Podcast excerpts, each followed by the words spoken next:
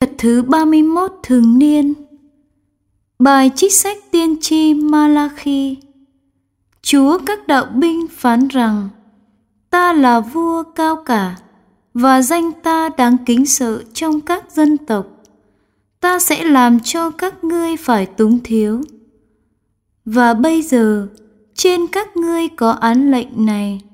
Hỡi các tư tế, Nếu các ngươi không nghe và nếu các ngươi không lưu tâm mà tôn vinh danh ta, Chúa các đạo binh phán, ta sẽ phóng sự chúc giữ xuống trên các ngươi, và ta sẽ chúc giữ cho sự chúc lành của các ngươi.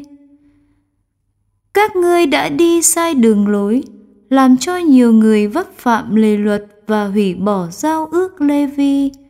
Chúa các đạo binh phán như vậy.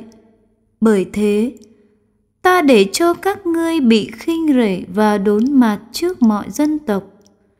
Vì các ngươi đã không tuân giữ đường lối của ta và vị nể trong khi thi hành lề luật, chớ thì mỗi người chúng ta không có một người cha sao?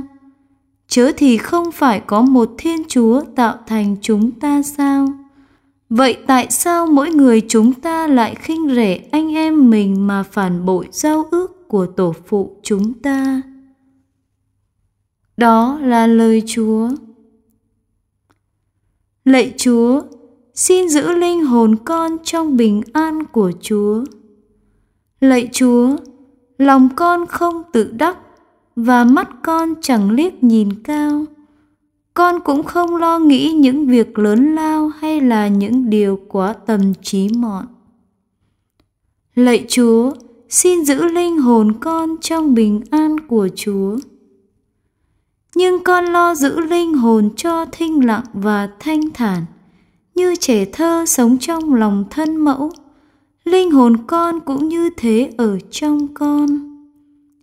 Lạy Chúa, xin giữ linh hồn con trong bình an của Chúa.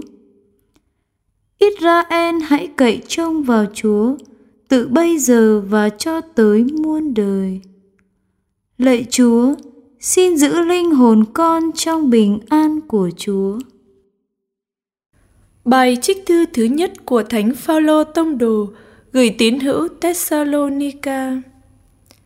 Anh em thân mến, chúng tôi đã trở thành như những kẻ bé mọn giữa anh em, như người vú nuôi nâng niu con cái mình thế nào – thì chúng tôi yêu thương anh em đến nỗi chúng tôi rất vui lòng trao phó cho anh em, không những tin mừng của Thiên Chúa, mà còn cả mạng sống chúng tôi nữa. Vì anh em đã nên thiết nghĩa với chúng tôi. Anh em vẫn còn nhớ đến công lao khó nhọc của chúng tôi. Chúng tôi phải làm việc ngày đêm để khỏi trở nên gánh nặng cho một ai trong anh em khi chúng tôi rao giảng tin mừng của Thiên Chúa giữa anh em. Bởi thế, chúng tôi không ngừng cảm tạ Thiên Chúa vì anh em nhận lãnh lời Thiên Chúa do chúng tôi rao giảng. Anh em đã nhận lãnh lời ấy không phải như lời của người phàm, mà như lời Thiên Chúa, và thực sự là thế. Lời đó hoạt động trong anh em là những kẻ đã tin. Đó là lời Chúa. Tin mừng Chúa Giêsu Kitô theo Thánh Matthew. Khi ấy, Chúa Giêsu phán cùng dân chúng và các môn đệ rằng: Các luật sĩ và các người biệt phái ngồi trên tòa môi sen. Vậy những gì họ nói với các ngươi, các ngươi hãy làm và tuân giữ. Nhưng đừng noi theo hành vi của họ, vì họ nói mà không làm. Họ buộc những bó nặng và chất lên vai người ta. Còn chính họ lại không muốn giơ ngón tay lay thử. Mọi công việc họ làm đều có ý cho người ta thấy. Vì thế, họ nới rộng thẻ kinh, may dài tua áo. Họ muốn được chỗ nhất trong đám tiệc và ghế đầu trong hội đường.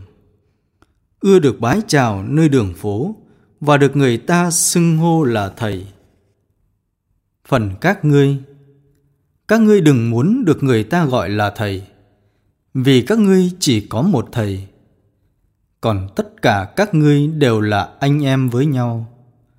Và các ngươi cũng đừng gọi ai dưới đất là cha, vì các ngươi chỉ có một cha, người ngự trên trời. Các ngươi cũng đừng bắt người ta gọi là người chỉ đạo. Vì các ngươi có một người chỉ đạo, đó là Đức Kitô.